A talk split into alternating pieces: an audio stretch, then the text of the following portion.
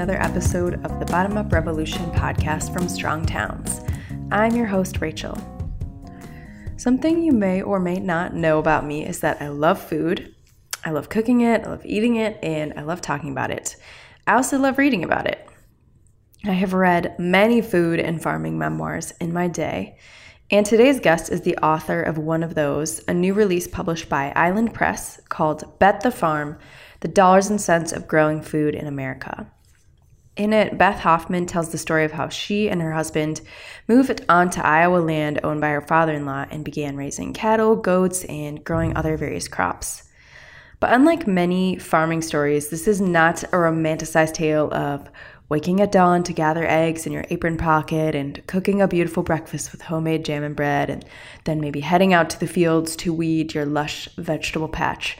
Okay, I'm exaggerating a little bit, but that's kind of the vibe that you get from plenty of food memoirs these days. And Bet the Farm is not that. Hoffman is at times brutally honest about the hardships that she and her husband face in their farming venture, and that's with land available and a good chunk of startup money. She talks in depth about how much harder things are for farmers that don't have these resources. Bet the Farm is a personal story about Hoffman's first few years of farming, but it's also a larger exploration of small scale farming in America. The immense hurdles to clear, the bureaucracy to wade through, the failure of government programs that are supposed to be helping farmers, the challenges of making the math work out. In this interview and in her book, if you read it, you're going to notice a lot of parallels between the challenges of farming and the challenges of towns in America. For both, plentiful land, at least in the early years of farming in America, has encouraged monocrops and commodity growing instead of smaller scale, more diversified operations that grow many different types of food that people actually eat and that can be sustained on the land and in the soil for many years. This is the same way that we've treated land in our towns as something freely available to be used endlessly for huge, repetitive monocrops, we might say, you know, big box stores, parking lots, when that's not actually what really feeds our communities. Debt is also a relevant theme here, just as farmers must go into debt buying equipment, seeds, fertilizers, and so many of the basics just to get started, so too do cities get themselves into an endless cycle of debt just to provide basic services to their residents. Another parallel is the role of large corporations.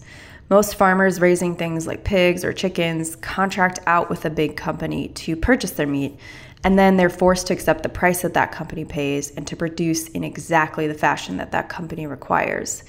Independence is lost in pursuit of what's usually a meager profit. In the same way, our towns are often just groveling at the feet of corporations, doing whatever they ask, offering whatever tax breaks they want, and all for the promise of a few new jobs, maybe a new Target store, that doesn't leave them much better off than when they started. I think you'll hear a lot more parallels between the challenges of farms and towns in this interview, and you'll also hear Hoffman talk about why farms and towns need each other to survive. So here's my conversation with Beth Hoffman.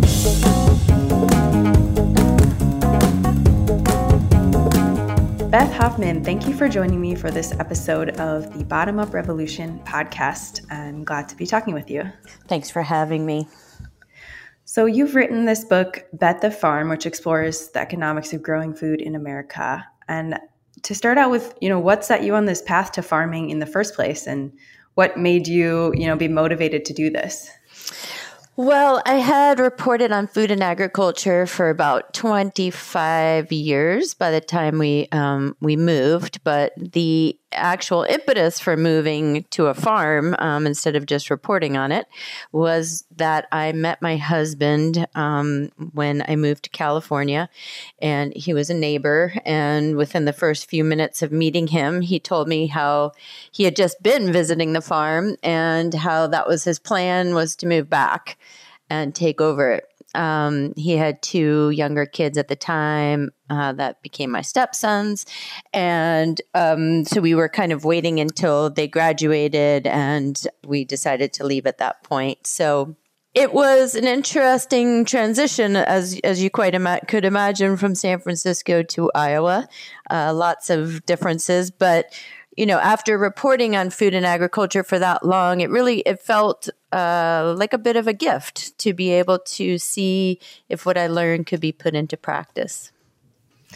And what is the community like in Iowa where you farm? Like, paint us a, a little picture of that. Yeah, well, um, where we live is a very rural area. I think our, our closest neighbors maybe, I don't know, they're maybe a quarter mile plus from us. And everybody on this road John grew up with. Like he went to, you know, kindergarten with the other people who are left here farming, who are his age.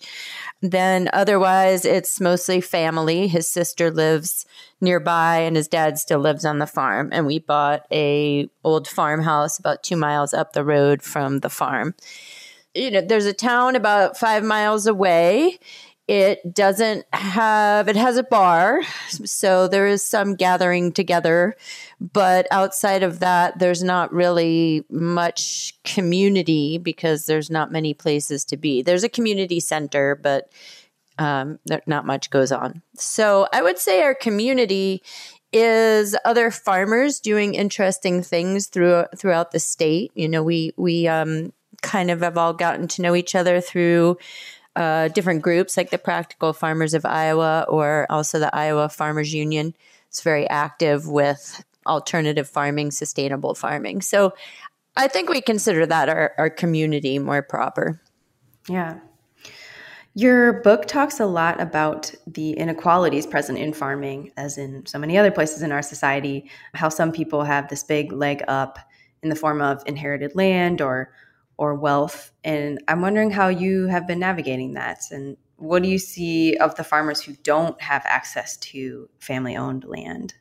So, like you're saying, just to kind of describe to the listeners what what that means, um, you know, I talk a lot about in the book about the privilege we came into this with, and like you mentioned, family wealth that's built up over generations that lots of families have not been able to do, particularly farmers, uh, people of color, but farmers of color in particular.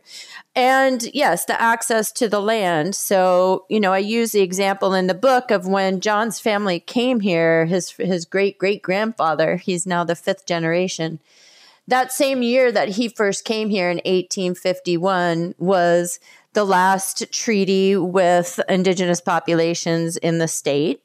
Um, re, you know, uh, saying that they all had to leave. They actually did not, and the Meskwaki are here alive and well, and uh, are very large private landowners in the state, but that treaty had been signed. And also that same year was um, an exclusionary law that prohibited free blacks and mulattoes from actually staying in the state. So if they came in, they were supposed to leave within three days. Um, so that was the environment in which his great great grandfather came into, and he, as a you know white man, could easily buy land, and that land has stayed within the family all these generations, in large part because of programming that's been available to them, and grants and loans and all different kinds of things through the USDA and and local banks. And so, for people who don't have that, it's an extremely difficult thing to get into farming. Vegetable farming can be a bit easier because it can be done on a smaller amount of land. Um, but livestock needs a fair amount of land, as does, of course, row cropping. So, if somebody wanted to enter as a corn farmer, as a sugarcane farmer, it's a very difficult thing to be able to purchase that land. Mm-hmm. Another challenge in farming that you talk a lot about in your book, um, and something that we're particularly interested in at Strong Towns, is the role of debt. And at Strong Towns, we talk a lot about how uh, so many cities are in tremendous debt. And I know that for people that want to get started farming, even if they have have land to start with, they typically have to go into a lot of debt to buy, um, you know, machinery and supplies and things. How how has debt been this cycle that you're seeing farmers around you and and you yourself dealing with? And like how are people navigating that? Yeah, I think, you know, it's important to remember that that's been part of American agriculture from the start. So, uh, from the start of you know white white people coming to this country, our first colonies were colonies that were created to grow raw materials and export them to colonies, you know, to empires around the world. So that kind of lending farmers money in order to grow the crops has been this uh, um, a, a tradition really in in farming since our earliest days.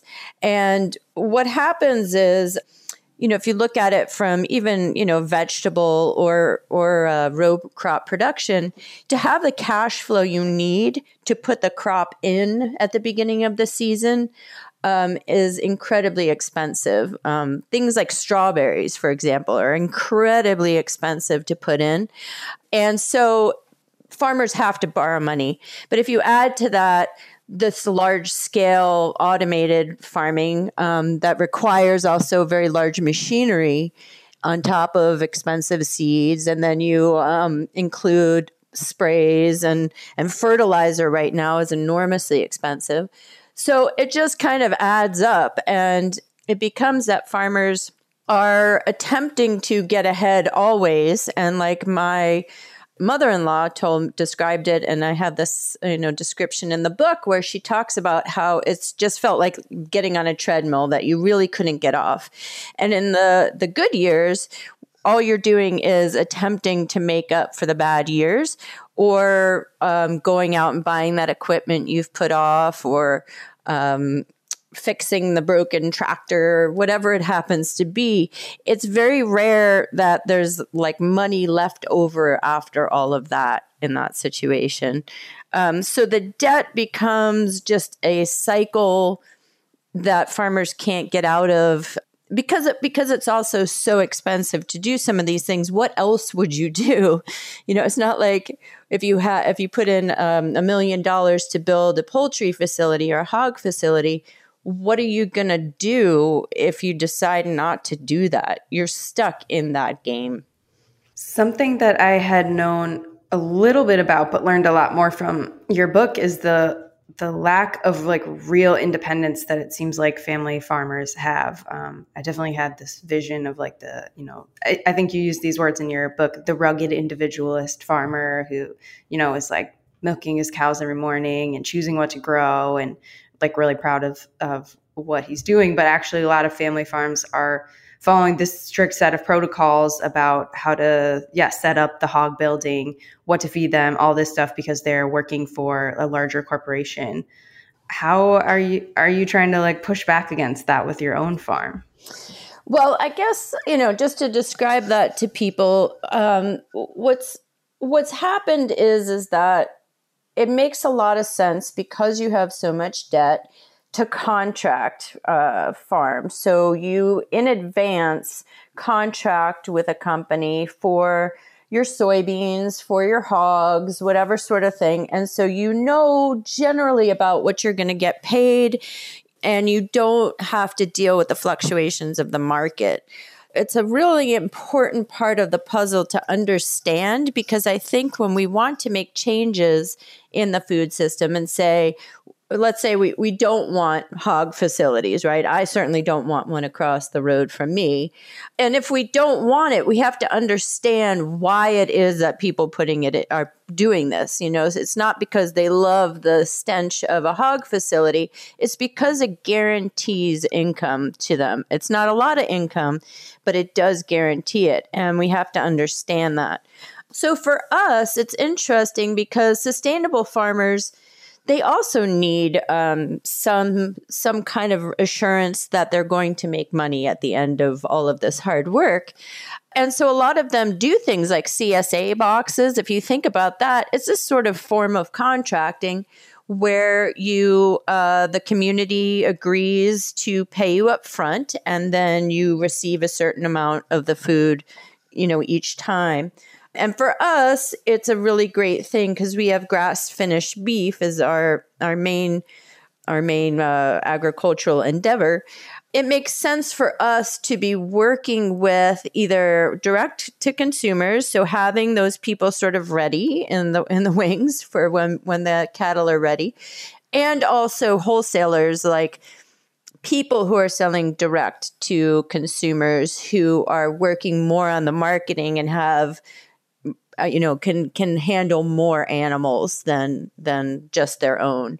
So there is a form of sort of mm, contracting but the very important part of it is is that farmers have to maintain the ability to set the price.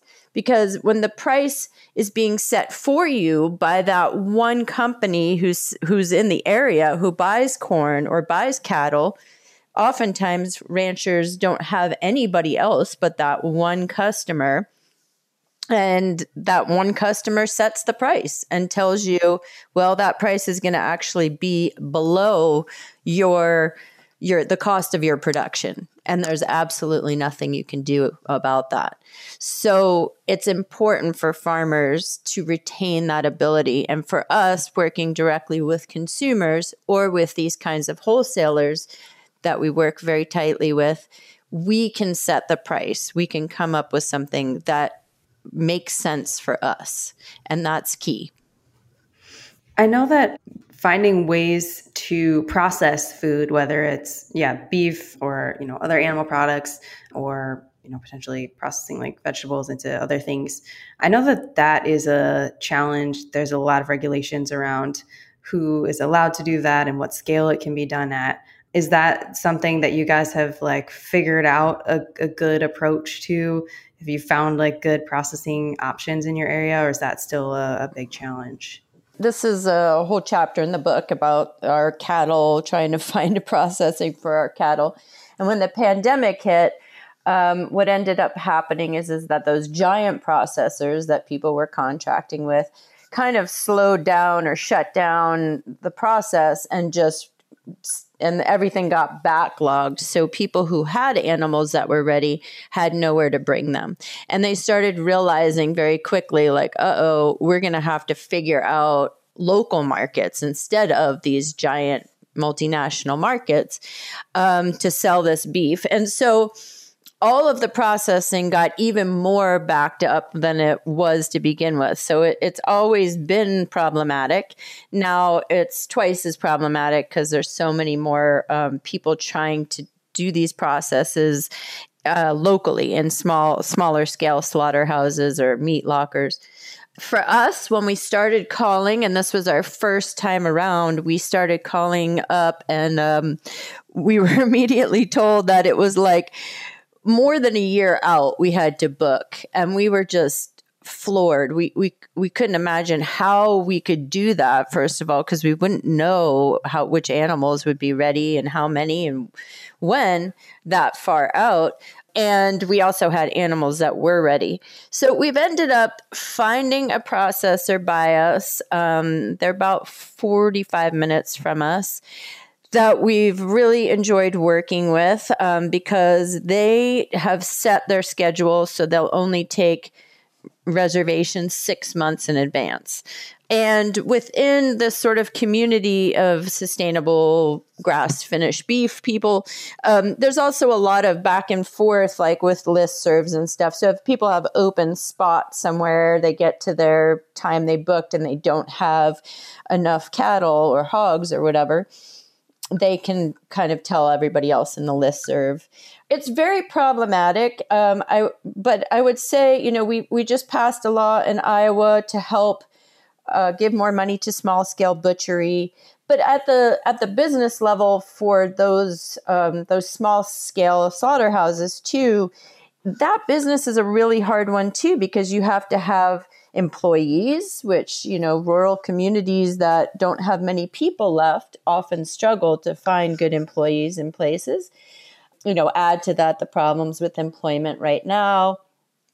And, you know, you you also have problems where meat is seasonal. So you have everybody trying to book for the same times and then large gaps in business where nobody's showing up to process meat. So, as a business model, it's a very difficult one as well. Yeah, it certainly sounds like having connections in your community has been a big part of of making things work for you and for your family. Yeah, yeah. You do. I mean, it's it's like anything. Though it's it's all about who you know. I think, and trying to learn from each other. In this case, it's very it's a very important part because there's a lack of resources otherwise. There's not many people at the USDA offices, for example, who can help you with that process. So it has to come from other farmers. So we've been talking a lot about um, the challenges of farming. What have been like some of your successes in and things you're most proud of so far during your farming endeavor? Yeah, I think our, well, first and foremost, that uh, we've had all of our customers, um, I think every single one of us tell us that the beef was outstanding. Um, that they, some of them, you know, wrote to us and said, this was the best steak I've ever had. Uh, which is like an amazing thing to be able to do, uh, you know, our first time around. But also, um, as some of your listeners might know, you know, one of the reason why people corn finish um, cattle is because it does make it more marbled and often tastier. And so, having that be said to us about grass finished beef has really been an amazing uh, thing. So we're we're crazy proud about that. And I think too, we can see, you know, this year we had a bit of a drought. I mean, it wasn't California levels of drought, but we had a bit of a drought. And you could see driving around where uh, other people who had cattle, they were just running out of grass. And we still have grass. So we, we are able to really make use of the land and by moving the cattle all the time, the um, the the landscape has become very healthy, and you can see it almost immediately. It's it's amazing how quickly it bounces back. Um, and we've also added goats to our mix, which has been an amazing thing to watch because they just destroy the invasive weeds. They're like we call them our, our herd of locusts. You put them in there, and they just like denude the area of things you don't want. So it's that's also been an amazing thing. Do you the goats for like milk or cheese or meat, or are they mostly the the cleanup guys? They are going to be um, the, well, their offspring will be meat goats. Um, so we will bring some of them to market, and we will probably start renting them out as like a goats on the go to to be the cleanup committee. So, why should someone who is listening to this and you know they care about their community, they care about um, having their city be a strong town, why should they also care about um, family farms? Why is that an important component of um, you know our our lives as people? Yeah, it's a good question, and I, I think you know one of the things I would ask people to do is to really think about it themselves because you know, it's been part of our American dream, our, our American mythology that we have small towns and that you can see it in the pandemic, right? People just fled the cities in large numbers and went to all of the small towns, all the at least ones that had great, you know, internet and coffee shops. It's something that is sort of in our DNA as a nation that we want rural communities and we want them to be vibrant and to be there if we ever want to leave the city and live in them. Um, um, for some people, we want them to be there to raise our kids and you know have sort of a more wholesome lifestyle. There's there's a lot of value in that alone. Just thinking about what we really want our nation to be and having that be actualized. One of the interesting things that I learned in doing the research was how dependent farms are on the off farm work that people do. Um, they're 90 more than 90% of farms are reliant on off farm jobs to pay the bills for the farm really so if we want our food system to be resilient and to be strong we want to always be guaranteeing that we will have fresh nutritious food uh, we have to have vibrant towns as well because the the farms are don't they don't make enough money really to typically run themselves. So we we need off farm jobs to also be contributing to that. So it's a it's an interesting web, if you will, of how the the city folks are linked to the rural communities, are linked to our the food we eat. and we're all sort of dependent upon each other. We can't really sell lots of great food in rural communities where there's few people. We need the cities to be buying these kinds of foods, but we need the city's support also to help keep our, our rural communities vibrant. What are some of your hopes for the future of family farming? Do you do you see a positive path forward? Are there um, good changes happening? I think first off, to think about family farms, quote unquote, in a in a broad sense, because the term um, has been used a bit to romanticize farming and we think about the family farm like if you just say the family farm uh, this is a family farm we tend to think like oh this is you know and if we dig deep on what that psychological picture is in our brains it's a young family holding hands in a field. They're typically white. And in reality most farms like 98% of farms are family farms quote unquote so the the term doesn't mean a lot and I think we have to really kind of examine how we use it and what we're using it to say. You know, it's like uh, it's like other terms that we use to mean something else, you know, but really, like, what are we trying to get at by calling something a family farm? We're trying to say it's wholesome. We're trying to say it's diversified, it's small. That none of that is actually true about family farms. They could be any size, any scope any kind of farm, most farms. So I think it's first of all, you know, one of the important things we can do in the future is really start examining and understanding a lot more about what's going on in reality and not these kind of romantic visions of it. And I think that that will allow us to open the door to thinking about farming differently. Like, is it is it better to have a family than it is to have a community of farmers working together? You know, like let's let's kind of think about what we really want for farms. Um, and I, I, I think that that's very possible in the future. Like if if changing a system starts with changing our mindsets about it and the narratives and the stories that we tell, I think that's a doable thing. I think we can kind of start there and understand what the realities are, which I talk about, you know, at length in the book, um, before we start making these kinds of changes. To close us out here, what advice would you give for someone that's listening that wants to help you know, local food, small scale farmers, whatever terminology um, we should use here to talk about uh, resilient food systems? What should people do to help make those things possible um, from their own you know household even if they are not farming themselves? Yeah well i think it's a great question right? I think there's so many things that we want to do right and um, so many people very well intentioned that can make a lot of change right? So there if we work together in many different aspects as consumers as farmers we can make a lot of change.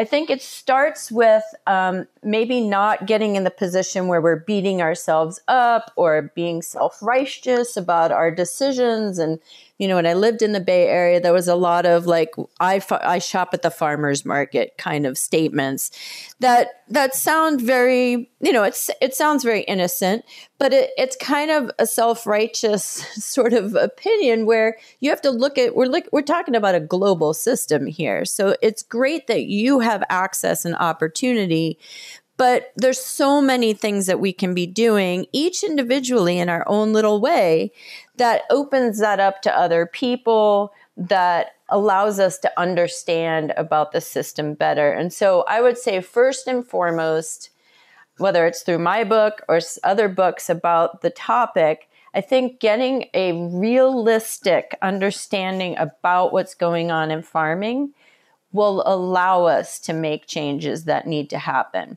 we can't try and make changes when they don't address the actual problems.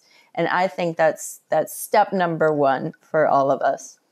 Well, Beth Hoffman, thank you so much for being on the show. Um, I just personally really appreciated reading your book. Um, it's very illuminating and did something different than I think a lot of other books that are, you know, food and farming memoirs do. So I just really appreciate that. And um, thank you for the opportunity to uh, speak with you today. Thanks so much. You asked great questions, so I appreciate it too. You can find Bet the Farm wherever you purchase books, and if you head to islandpress.org, you can use the code STRONG25 to get 25% off your copy. Thanks to everyone who was part of our member week. It was a couple weeks back, I know, um, but we just really appreciate all of you that decided to step up and become members during that week or who are ongoing member supporters of this movement. If you didn't get a chance to join during that time, you can still do that. Head to strongtowns.org slash membership. We really appreciate it. We're approaching the end of the year here. If you've been with Strong Towns for a while, you know that we usually take a content break for the last couple weeks of December for the holidays and for um, doing some behind the scenes work at the organization. So we will be taking that time off in a couple weeks. I've got at least one more episode for you this year.